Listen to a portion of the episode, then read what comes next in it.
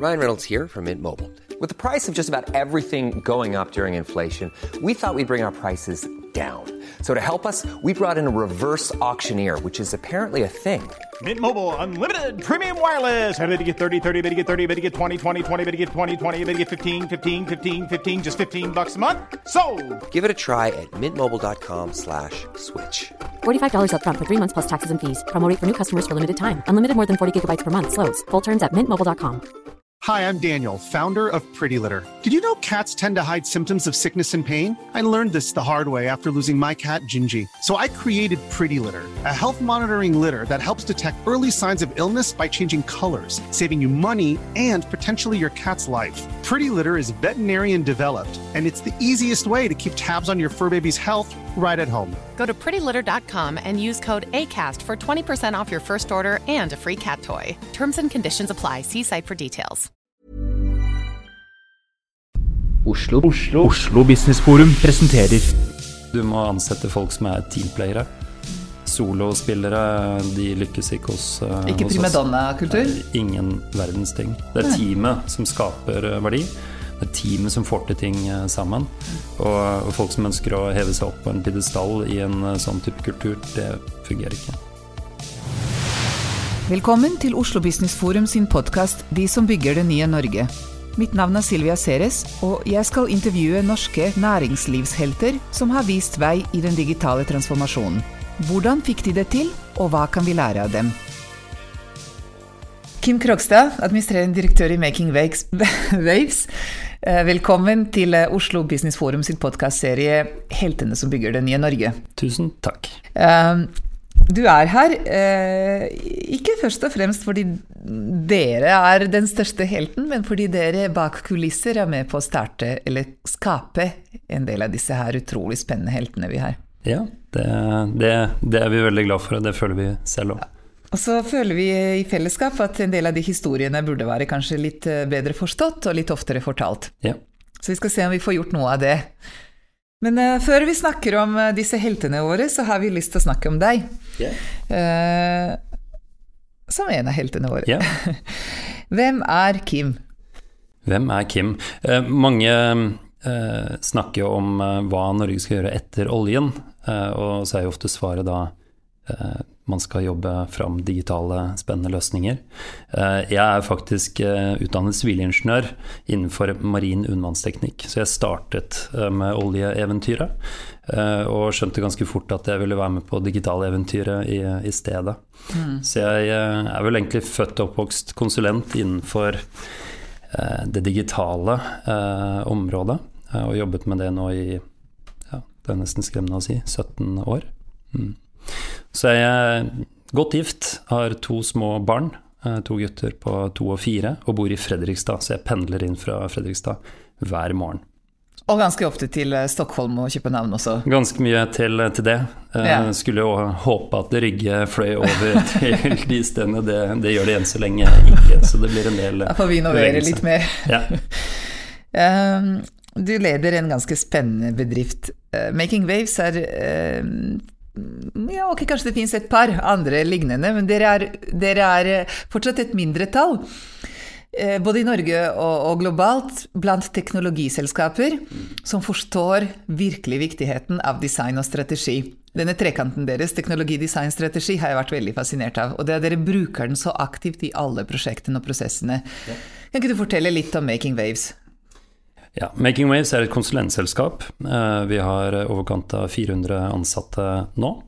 Ca. 200 i Norge, som jeg har gleden av å lede. Eh, Og vi har vel egentlig helt fra dag én tilbake i 2001 eh, jobbet med Hatt folk som kan både design og teknologi, og som har god forretningsforståelse, jobbende sammen i team for å løse problem. Og det er jo i skjæringspunktet mellom de forskjelligtenkende menneskene at vi ser at vi greier å skape verdi for våre kunder. Men hvordan tvinger du det gjennom? Fordi mange snakker om tverrfaglighet, Ja. men det forblir sånn at eh, det er eh, en nice to have eller en option, og da haster det alltid for mye. Ja. Vi ser det ikke sånn, og jeg føler ikke at vi har tvingt det gjennom på noen måte heller, men det er der vi startet. Det er ordentlig vanskelig, det er fortsatt vanskelig, det har det vært i alle år. For det å få såpass forskjelligtenkende mennesker med forskjellig bakgrunn, forskjellig utdannelse, til å jobbe tett sammen og samarbeide utrolig godt, det er, en, eh, det er en utfordring. Men når man får det til, så skjer det noe helt magisk. Og det er det vårt selskap er tuftet eh, på. Har alltid vært sånn. Og vi er der fortsatt. Den store endringen er kanskje at det forretningsmessige har kommet mye sterkere fram. Så det å, det å kunne sikre at uh, kundene våre faktisk uh, får en økt inntjening basert på de hjelpene vi uh, bidrar med, det har kommet mye mer fram da, nå i de siste årene. Øver dere på noe vis på denne her tverrfagligheten, flerspråkligheten? Hvordan? Vi jobber utrolig mye med å sette de rette teamene, sette team som fungerer godt sammen.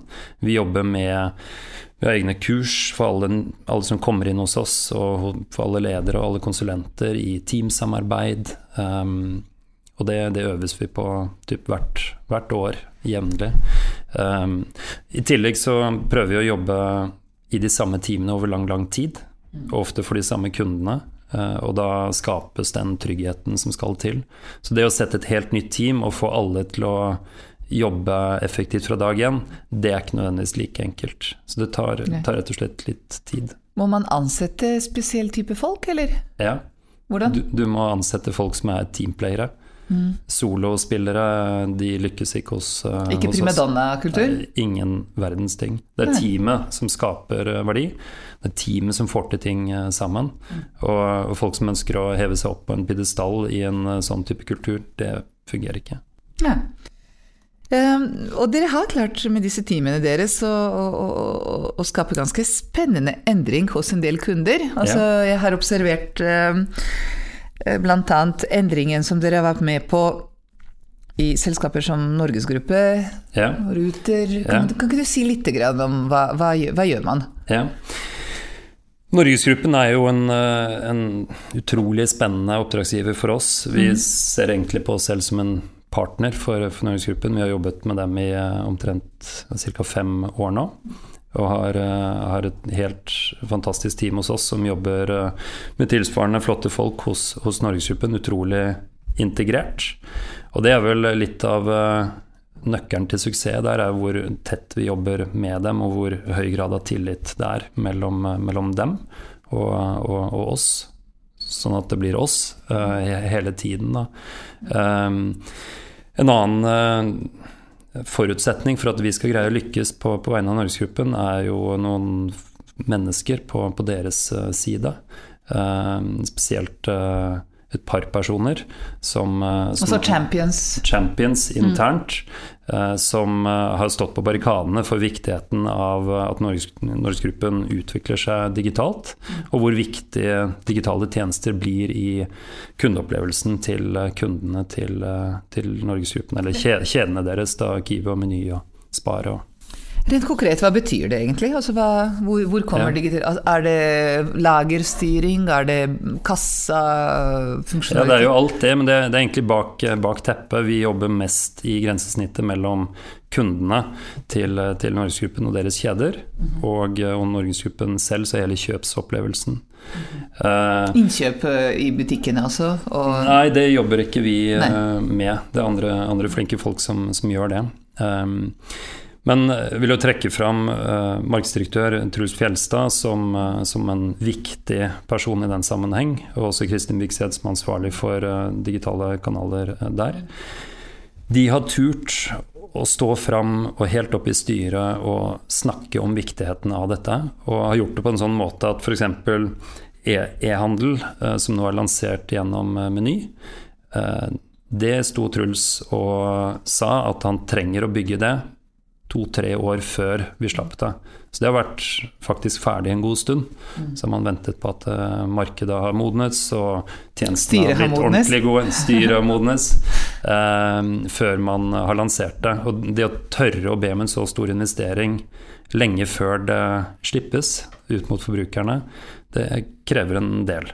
Eh, av de, og også av styret og, og familien. Hvorfor tør man? Fordi han har en visjon, eller han har en eh, dypere markedsforståelse, eller hva, hva er det? Ja, både, både det, og så tror jeg det er en sånn grunnleggende kultur eh, i, i Norgesgruppen, og, og andre virksomheter som vi ser at lykkes godt.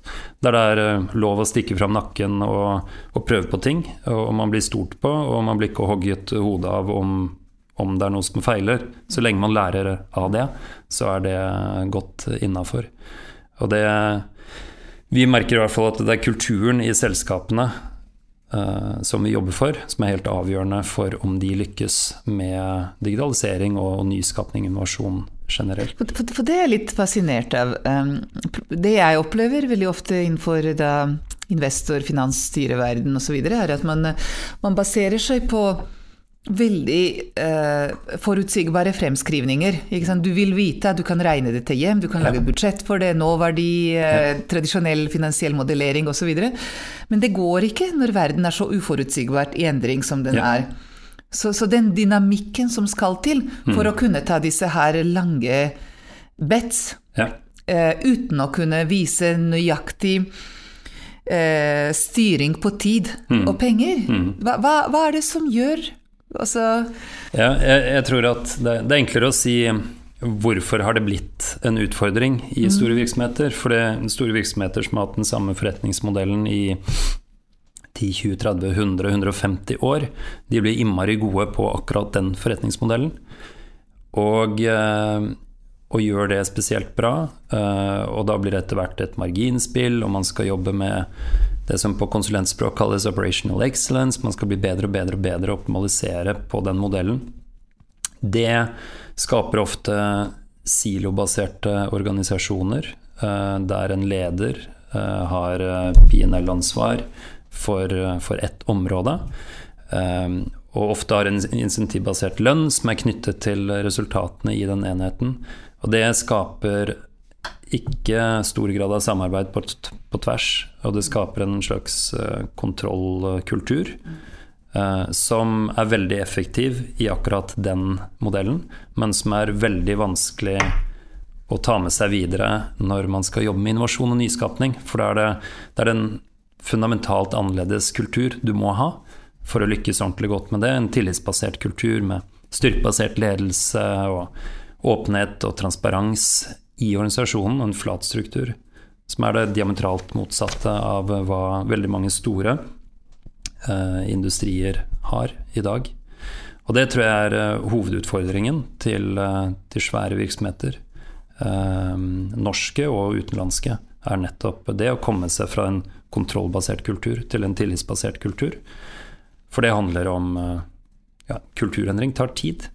Og det er avhengig av at eh, toppledelsen og styret forstår det og, og gjør de tiltakene som Dere har hatt en interessant HR-mekanisme i spill her, i Making Waves i alle de årene jeg har kjent dere. Hvor det dreide seg ikke om type eh, Man målte ikke folk på de vanlige KPI-ene, men man styrte dem via noen andre mekanismer, bl.a. Ja. definert av Kuos fra BI. Ja. Kan ikke du si noen ord om Det det? er riktig. Ja, vår HR-direktør er eh, flinkere til å fortelle denne historien enn meg, men eh, vi eh, I vår eh, utvikling som selskap på, et tidspunkt rundt 2010 så fant vi ut at vi måtte profesjonalisere oss. Og da var det bl.a. meg og, og et par andre som kom med en idé rundt eh, eh, altså performance management av, av folk, med karaktersetting og, og sånne ting. Og det, det utviklet vi prosesser på, til og med et system hvor vi skulle måle folk. Og så står eh, Hans Olav Hellem, da, vår HR-direktør, på, på scenen og forteller om det her til alle ansatte. Og da er det en av våre ansatte som spør har dere tenkt på de negative konsekvensene av det her. Og det svaret var jo nei, det, det hadde vi jo ikke gjort. Så vi, vi stoppet faktisk hele det programmet og gjorde om helt på HR-filosofien og hvordan vi følger opp folk. Eh, og nå driver vi enkelt og greit styrkebasert ledelse og ser heller etter det folk er ekstra gode på, og prøver å fremheve det, enn å ha et fokus på det folk må bli bedre på. Det er interessant, for det er, Hvis folk eh, føler at de blir sett for det de gjør bra, så tar de mer eget ansvar mm. på alle mulige måter. Ja.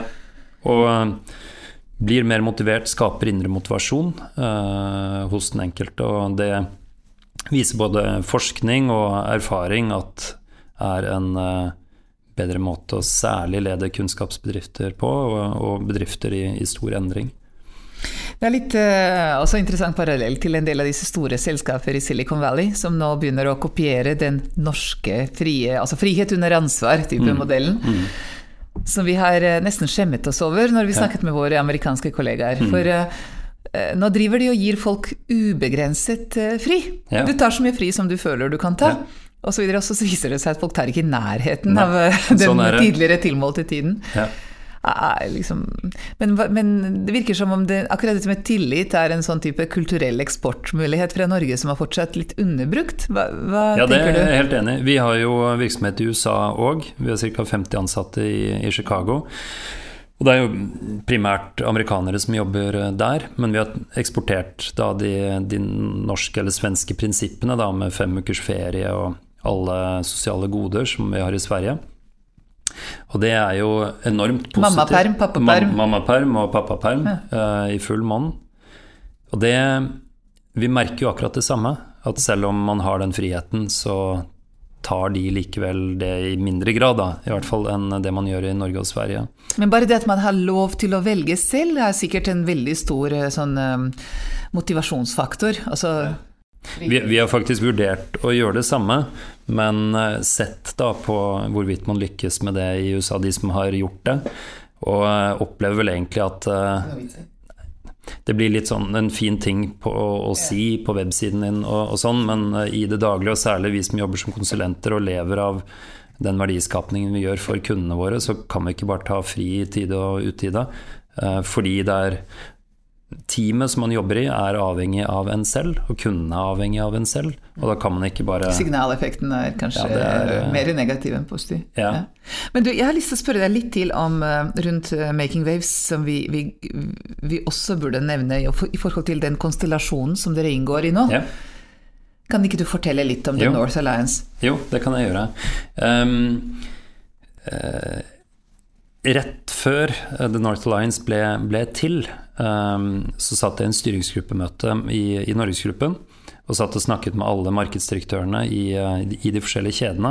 Så presenterte jeg noe, jeg husker ikke hva det var, men de sa i hvert fall at Kim, det der var kjempebra. Det er utrolig gode råd, og vi tror det. Men problemet mitt er at dere er et digitalselskap, så dere forfekter det dere primært står for og jobber med. Men så har jeg et uh, reklamebyrå, de sier noe litt annet. Uh, og så er jeg et mediebyrå, de sier noe litt annet. Og så er jeg et PR-byrå, de sier noe litt annet. Men felles er at de er veldig dyktige alle sammen. Og det høres helt riktig ut, det de sier. Så hvem skal jeg lykke til? Hvem skal jeg lytte til? Og da satt jeg og tenkte at det er jo nettopp det som er bakgrunnen for etableringen av The North Alliance, som er en familie av um, digitale og unnskyld, PR, uh, kommunikasjon og, og, og medieselskap eh, nordisk familie hvor man har plukket de aller beste selskapene i, i hvert land og satt sammen i en familie som samarbeider. Eh, for hvis en kunde har en utfordring, hvis man da måtte tørre å legge alle eggene i én kurv, så vil vi sikre at man investerer de riktige stedene. Um, det er veldig vanskelig når man bruker en veldig sammensatt portefølje av leverandører men på ingen, ingen måte umulig. Men det fordrer at kunden selv har betydelig kompetanse for å kunne skille ut hva som er de rette, de rette rådene da, å, å, følge. Og, det, det som skjer, som Jeg bare prøver å forstå. Det som skjer der, det får også tverrfaglighet. Det vi snakker om design, strategi, eh, teknologi, ja. løftet på enda et høyere nivå. Ja. Hvor, altså, kommunikasjon er en Kommunikasjon mm. øh, medieformidling, markedsføringspenger osv. Det, ja. det, det blir også en del av dette fellesspråket, og man forhandler internt før man leverer optimal løsning til kunder. Ja, det er riktig. Ja. Så det er, det er grunntanken. Funker det? Det funker. Disse for... boblehodene og disse firkanthodene og sånt, går, går, det an å det, eh, det, er på samme måte som hvor det er vanskelig å få, eller utfordrende å få teknologer og forretningsorienterte folk og designere til å jobbe effektivt sammen, så er det en tilleggsdimensjon. Uh, å få jobbe med flinke reklamefolk er utrolig gøy og fascinerende. Uh, og effekten blir fantastisk når man lykkes i å samarbeide. Men det er på ingen måte enkelt.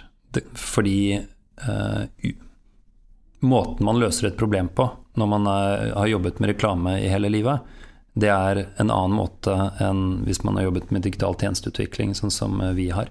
Så Det gjelder jo på samme måte der å bli godt kjent og jobbe sammen over tid. Og vi ser at de kundene hvor vi jobber over tid sammen på en god måte, f.eks.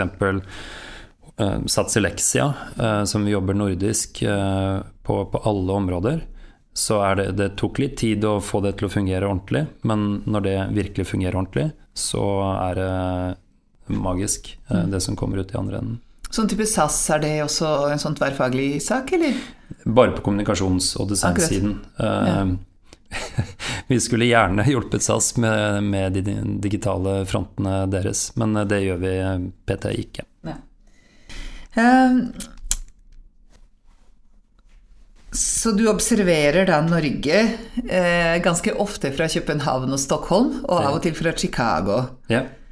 Hva, altså jeg liker å spørre folk hva, hva, altså Vi kan ikke bli verdens beste under samme premisser og med samme mekanismer som det Silicon Valley mm. er verdensledende på. Hva, hva, er den norske måten å være best, men ikke billigst? Ja.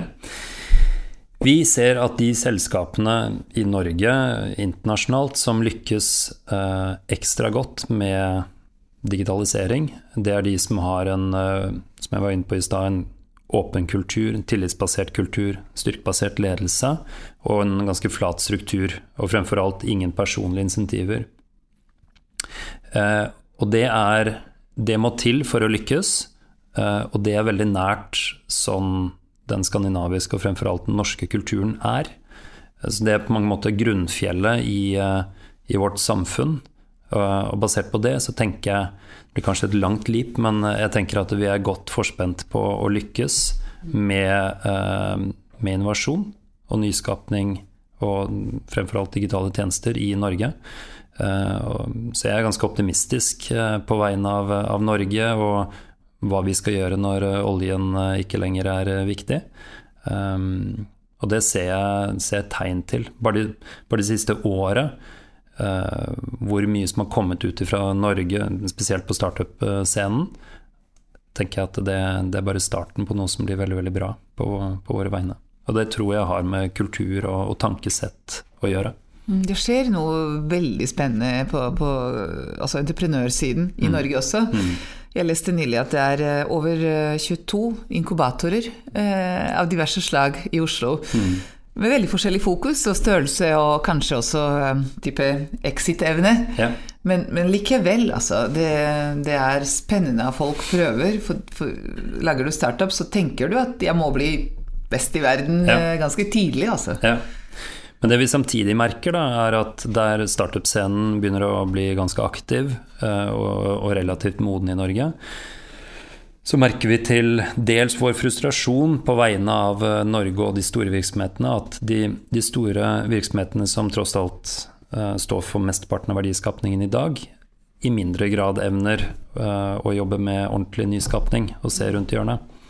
Uh, så det, det, er en ambisjon vi har på, på, deres vegne, å hjelpe dem med å, å se rundt hjørnet og finne de nye inntektsstrømmene til disse store industrivirksomhetene i, i Norge. Der har du til og med arrestert meg et par ganger, hvor jeg var litt overoptimistisk på vegne av noen av disse store selskapene. Ja. Og så sier du at Silvia, det er ikke akkurat sånn det er eh, liksom på implementasjonsnivå bak kulissen og sånn. Så, og det, det, skjønner jeg. Det er eh, både ny kunnskapsområde, det er nye prosesser, det er kanskje nye hoder som må til, osv. Så, videre. mm. så hva er det som skiller, da? Uh, de kundene dine, deres, som du mener er best mm. på innovasjon, fra mm. de som uh, snubler ja. over seg selv, da? Ja. Det handler om kultur og ledelse, egentlig. Um, og kultur starter jo med ledelse. Ta f.eks. Uh, Ruter, da. Uh, med Bernt uh, Reitan Jensen. Hvor Altså det er ikke mange år siden folk bare rista på hodet og så på de der Flexus-boksene og ikke skjønte noen ting av uh, hva som skulle skje med, med, Ruter. Mens nå vi jobber ganske mye med, med Ruter og, og, ser på dem som en av våre aller mest innovative selskap, eller kunder. Um, det er bare på noen få år. Den, I tillegg en offentlig aktør. Akkurat hva er det man har gjort? Kultur kan være alt mulig. Ja. Sant? Jeg, jeg tror man, man har en leder som er nysgjerrig, og som slipper til folk, eh, og som, som virkelig tror på eh, de, de nye mulighetene som ligger i digitalisering og innovasjon. Så, så det tror jeg er en viktig greie. Og så har man turt å ansette noen flinke folk. Eh, en som heter Beth Stensen, bl.a., som kommer fra en av våre konkurrenter. Som tenker helt riktig på måten man skal jobbe. Eh, og mye starter der. Som er dette med lean og Ja. design thinking og Eller hva? Ja, det, det, er alt, det er alt det, men, men det er tillitsbasert, og det er integrert. Så vi Folk tør ta risiko. Ja, vi, selv om vi er en leverandør og ekstern sånn, sånn sett, eh, så sitter vi som en integrert del av deres team. Med, vi samarbeider med andre konkurrenter òg i de samme teamene. Og de greier å bygge team som er helt optimale for Ruter. Der eh, en del av våre flinke folk jobber sammen med en del av deres flinke folk. Uten å ha en sånn kunde-leverandør-skille i det hele tatt. Det eneste det handler om, er å bygge ordentlig gode tjenester for Ruter. Hvem drømmer opp de tjenestene? Hvordan er den prosessen? Ja. Vi har eh, kjørt en stund nå Google Design Sprints uh, i, eh, i de innovasjonsteamene. Så vi, vi følger en prosess for, for det. Um, vi, Hva betyr det? hva, hva betyr det? Det er en metode for å, for å løse et problem på veldig kort tid. Uh, så vi har to ukers sprinter hvor vi tar for oss et helt konkret problem. Og i løpet av de to ukene så har vi en helt konkret løsning på, på det problemet. Eh, Eller- Det kan være koden kan være en enkel prototype, som regel, er det man greier på, på to uker. Men man kan like gjerne teste ut noen viktige forutsetninger for at en tjeneste skal fungere, som kan være ganske avansert. eh, Så når. Bernt sier at eh, han skal ha verdens beste mobilitetsløsning Mm. for sine kunder, så er det rett og slett først å tenke problemer, og så tenke raske hypoteser som Mm. Ja. man kan teste, og Ja. så rulle det ut så fort som mulig. Ja. Tørre å ta risiko underveis. Ja, og, og teste ting. Prototype ting tidlig. eh, og, og tørre å droppe de tingene som ikke fungerer, og legge betydelig trykk bak eh, de som ser ut til å fungere. Så jobbe prototypebasert er jo nøkkelen til Dette er ganske til annerledes enn tradisjonelle innkjøpsprosesser fra det offentlige, hvor du skal drømme opp eh, på en måte hele visa før du begynner å skrive Ja. Ja, det er fundamentalt annerledes. Og eh, Rute mener jeg da er et godt eksempel, og det er andre sånne gode eksempler eh, fra det offentlige. At man selv med de innkjøpsreglene som det offentlige har, så er det absolutt ingen hindring fra å jobbe på riktig måte på, på den måten. Eh, Et annet eh, stort selskap som du har snakket veldig varmt om, var eh, DNV GL. Mm. Kan ikke du si hvorfor du syns det er spennende nå? Annet enn at jeg eh, er sivilingeniør innenfor marinteknikk og er glad i dem sånn sett. Annet enn eh, de ubevisste preferansene Ja. du har.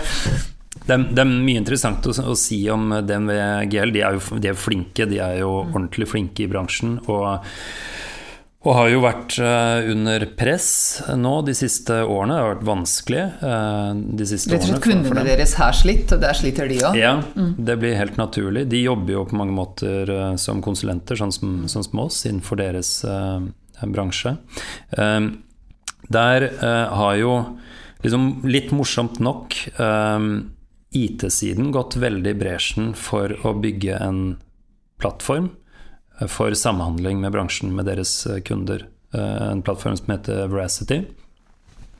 Eh, Så har de selvfølgelig gjort det sammen med forretningssiden, men jeg opplever at i det tilfellet så har IT tenkt veldig mange riktige tanker.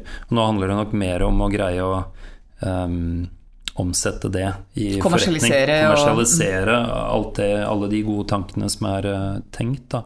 Og det, DMGL er jo ikke alene om å bygge den type industriplattformer for, eh, hvor de egentlig eksponerer kunnskapen sin over eh, datagrensesnitt, sånn at kundene deres kan, kan bruke det on demand over, over et API. Da. Um, på den måten vil de jo også samhandle med, med andre aktører i bransjer, eller i, i samme bransje. Så være en slags plattform for andre Ja, ja. også. Ja. Og Det er jo en av de sterkeste trendene vi ser, men vi registrerer at DVGL har vært ganske tidlig ute med det tankesettet, og kommet ganske langt og fått realisert en plattform. For mange av de andre så er det mer på tegnebrettet. Men det kommer til å komme. De gjør det når businessmodellen er klar? Ja, det er litt, litt sånn, og da må det først regnes hjem. Ja. Og det er nok eh, Det kan være litt sent. Det er en stund til. Ja, noen ser det kanskje som litt omvendt og begynner med plattformen, og så skal man tenke, tenke ut hva man skal bruke den til, men i noen tilfeller så tror jeg det kan kanskje er smart. Ja, disse her eh, som krever eh, i hvert fall forutsigbare og troverdige budsjetter før de setter i gang. Jeg Ja. litt, det var, jeg husker ikke lenger hvilken politisk side sa det om opposisjonsbudsjettforslag, at ja, men det er eh, for lite, for sent og i feil retning. Og det er litt sånn jeg tenker ut av det. Um, men du, fra kunder til eiere. Um, og da snakker jeg nå med litt sånn eh, styreeierhatt på hodet. Jeg ser ofte at eh, altså både teknologiavdelingene, men også selskapene har ofte de riktige visjonene. Mm. De skjønner hva som skjer, de ser jo trendene innenfor sin industri og verden. Ja. Men ofte er det umulig å, å, å formidle dette her på en måte som gjør at styrene kan og tør ta risiko, at eierne forstår nødvendigheten av den langsiktige risikoen versus kortsiktig risikoen. Eh, dere har gått fra å være et ansatt-eid selskap, hvor gründere har eid selskapet i alle år, til å bli et private equity-eid selskap, ikke sant? Og dere har nå et profesjonelt og finansielt styre over dere. Kan ikke du si noen ord om det? For vår del. For deres del, ja. Ja. Hvordan får man styre med på innovasjonsreise, er mitt spørsmål. Nå jobber vi uh, i alle selskapene i NOAH med innovasjon hver eneste dag, så jeg tror nok at uh, NOAH er et spesielt sted å sitte i styret til. Uh, presumptivt så kan vi i hvert fall ganske mye om det, ettersom vi hjelper store virksomheter med, med det samme. Så jeg tror nok at den, den jobben eh, på den fronten er ganske enkel hvis man sitter i, i styret i, i NOAH. Der handler det nok om, eh, om litt, litt andre ting, eh, tenker jeg. Men eh, hvis du ser på styrene i de virksomhetene vi jobber for, så ser vi jo at modenheten der er helt avgjørende. Altså digital modenhet. Um, Hva betyr det? Mm, hva betyr digital modenhet? Ja, hva er det som mangler, Eh, egentlig? Det betyr ikke så mye om liksom, teknologikomponenten i det. Det, det. Jeg legger digital modenhet i å forstå hva som skal til for å drive nyskapning, og uh, forstå hva som Forstå kommer de nye businessmekanismene Ja, basert ja. på digital teknologi. Ofte så er det digital teknologi, men når du ser på Amazon da, som et digitalt selskap, så har jo de mange digitale tjenester. Og det, det er fine, så mye, mye er digitalt sånn sett, men fremfor alt så har de denne kulturen jeg har snakket en del om. Eh, åpenhet, transparens, flat struktur. Og det er grunnen til at de evner å snu seg så raskt eh, og skalere når de ser noe som fungerer. Og eh, det går tilbake til den opplevde behovet for forutsigbarhet som styrer og mye toppledelse føler. At de nettopp må regne hjem alt på forhånd før de tør å gjøre noe som helst. Så det er det jeg legger i digital modenhet, å tørre å prøve ting. eh, Og det kan prøves så smått. Og risikoen er så mye mindre å jobbe på den måten, reelt sett. Fordi du investerer så utrolig lite før du ser om noe fungerer eller ikke. Og det er, det er den forståelsen som, som sitter langt inne. Og som jeg tror er grunnen til at eh, det å få inn litt nytt blod i norske styrer er eh, veldig, veldig viktig. Um, så tror jeg også at det ligger et betydelig ansvar på skuldrene til sånne som oss, uh, som skal rådgi disse styrene og, og toppledelsen, i å både snakke til uh, hodet uh, med et business case, og, og snakke til hjertet med å kommunisere på, en annen, på, et annet format enn en kjedelig powerpoint eh, eller en innmari tykk rapport. Men å ta gjerne styret gjennom eh, de opplevelsene og, og, de tjenestene som man eh, snakker om og, og, foreslår. Det kan være en film eller det kan være noe helt annet enn det man vanligvis bruker til å kommunisere den type konsept. Ryan Reynolds here from Mint Mobile. With the price of just about everything going up during inflation, we thought we'd bring our prices down.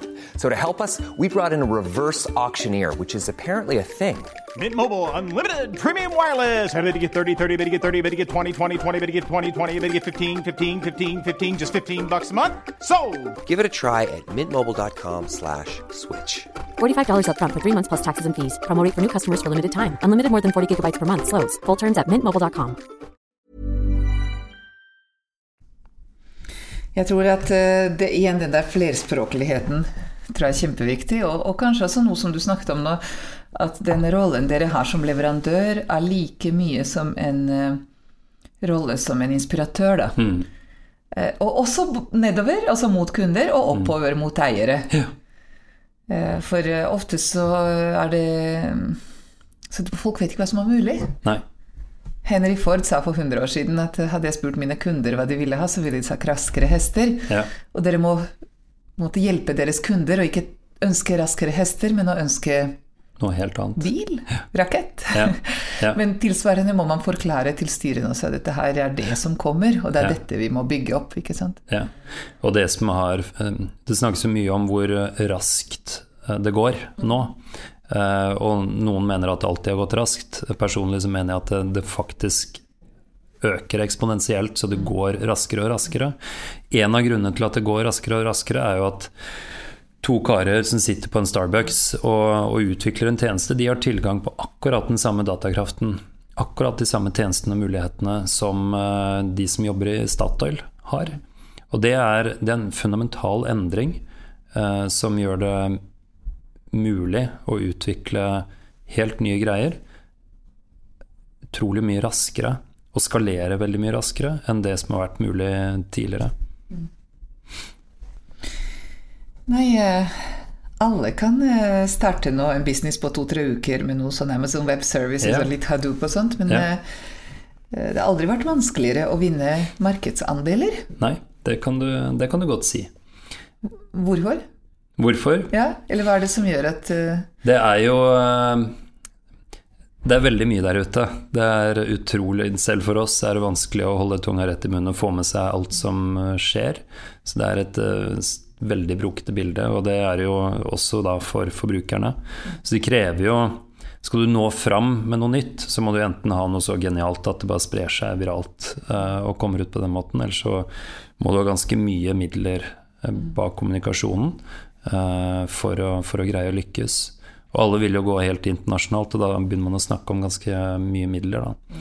Eh, og det er jo også en av grunnene til at jeg tror at en del av de store virksomhetene kan, bør, må eh, gå litt den samme veien. Da. For de har midlene, de har ofte kundebasen til å, til å lykkes vesentlig raskere. Det er lett å se på startupene som liksom det man sikter etter og, og ønsker. Og til dels så ønsker man jo det, men eh, de store etablerte har, eh, har noe betydelig verdi i, i bånn der som de bare må få ut. De kan, de kan de også hvis de jobber riktig. Du, en ting jeg har lyst til å spørre deg om, um, er dette med damer og tech. Ja, For eh, Making Waves har faktisk en del damer. ja.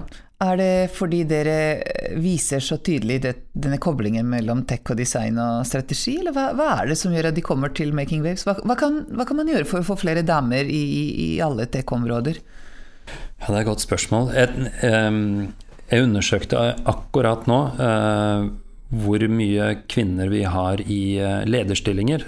Og vi har 45% kvinner i lederstillinger Over i, i Making altså. Waves. Ja. Men vi har aldri operert med noe kvote på, på det. Um, og vi har vel en 35% totalt sett eh, kvinner. Nå har vi mange teknologer, da, så, som gjør at den vektingen går litt i, i andre veien. Hvorfor vi har kommet dit, det, det vet jeg ikke, Silje. Jeg tror virkelig at det er to ting. Jeg tror det er eh, jeg har tenkt eh, på det samme. Og en del av de damene jeg liker veldig godt, jobber, har jobbet eh, hos dere. Og, og jeg tror det har noe med at eh, For det første så lukter hele miljøet av eh, ikke bare gutta. Altså Det er eh, noe med at det er flere kvinner som føler seg veldig komfortable. Og det har noe med at man har ikke ensidig fokus på type hardware og jern og noen servere og nettverk, men at man snakker også de andre myke sider av IT. Eh, samfunnsrelevansen av de løsningene man lager, er man veldig god for. I og med at man snakker så mye strategi, man snakker kundeopplevelse, og her er det en, område, en del områder hvor kvinnene føler faktisk at de har en forte fremfor Ja. gutta. Ja. Og det er litt viktig å føle at dette her er jeg faktisk bedre på, eller kjempegod på, Ja. eller for en del av disse kvinnene. Og så er det rom for å vokse i litt forskjellige retninger. Mm. Det er ikke liksom ensidig definisjon av eh, what good looks like. Den er såpass sammensatt at der er det rom for disse forskjellige måter å være flink på. Det tror jeg er kjempeviktig Ja, ledelse. ja. Og det blir vi, vi Vi jobber ganske mye med det her, og likebehandling. At ikke det bare er den høye, mørke gutten som skal få de aller mest spennende oppdragene. Eh, Og at vi er veldig tydelige på hva er det som kreves for en gitt rolle, et gitt oppdrag. Eh, Og at det er tydelig for alle, så det ikke blir sånn kameraderi og eh, at det er uuttalt hvorfor en viss person får en viss rolle i et visst eh, oppdrag. Så det prøver vi å være ganske bevisst på. Du, vi nærmer oss slutten av vår tilmålte tid. Ja. Og da avslutter jeg med de to samme spørsmål som for alle. Hvor det første er om du har noe måte, hjelpende og velmente og velvillige råd til våre politikere. Ja. Om hva kan man gjøre med deres verktøyskasse i forhold til innovasjonsevnen vår. Ja. Og det, andre, det siste er dine tre råd, men det er rettet mot type teknologileverandører. Altså de som leverer teknologi, hva kan de gjøre for å hjelpe kundene å se hva som er mulig, og kanskje oppnå det? Mitt råd til politikere er vel eh, å ikke være redd for, eller ikke bare være redd for Du må få hjelp av uh, annerledestenkende uh, folk i, uh, i din jobb. Um, og det er analogt med også det private næringsliv og måten vi prøver å hjelpe dem på.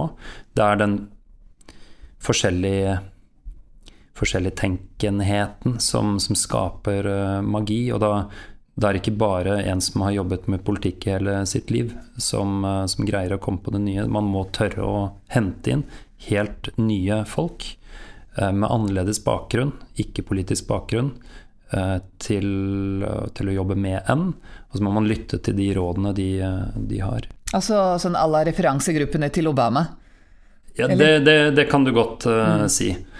I større grad enn eh, referansegruppene til Trump, kan du si.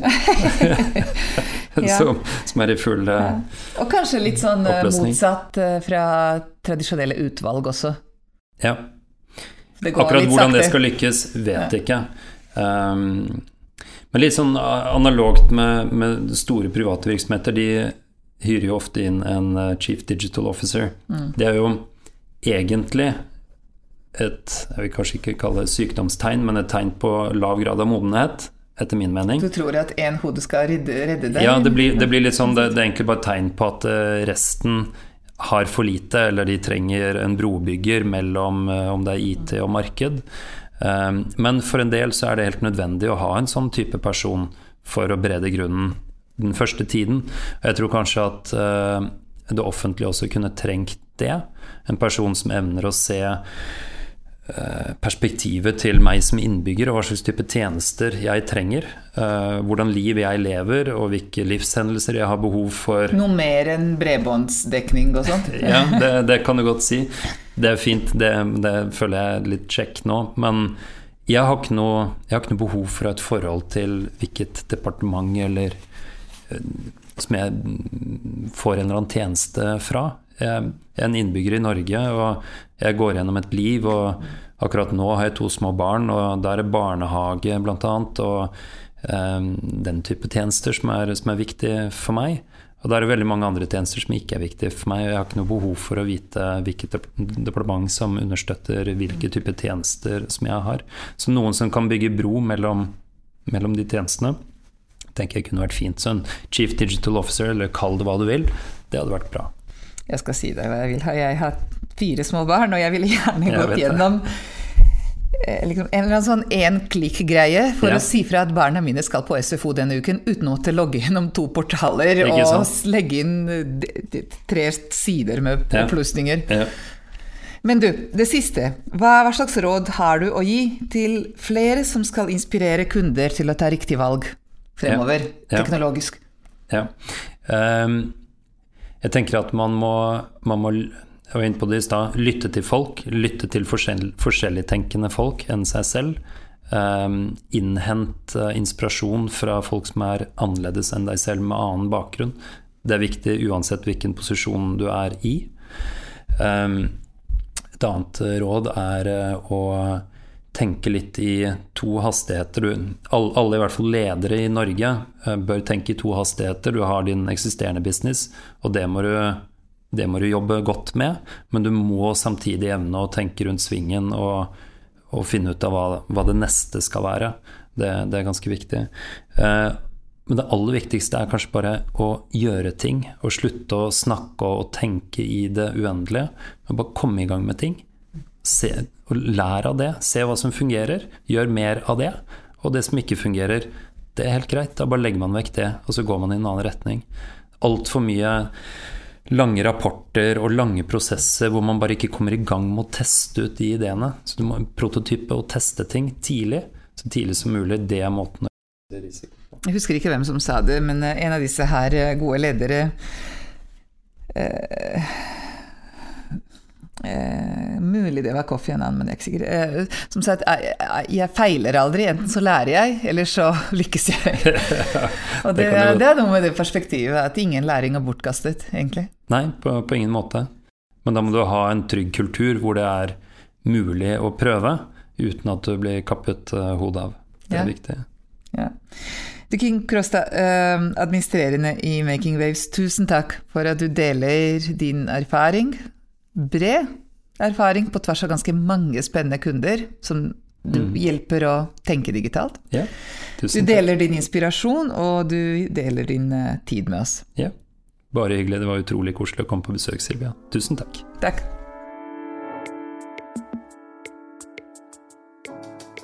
Tusen takk for at du lyttet til Oslo Business Forum sin podkast De som bygger det nye Norge. Hvis du likte det du hørte, følg oss og gi oss en tilbakemelding på iTunes. Det hadde vi satt stor pris på.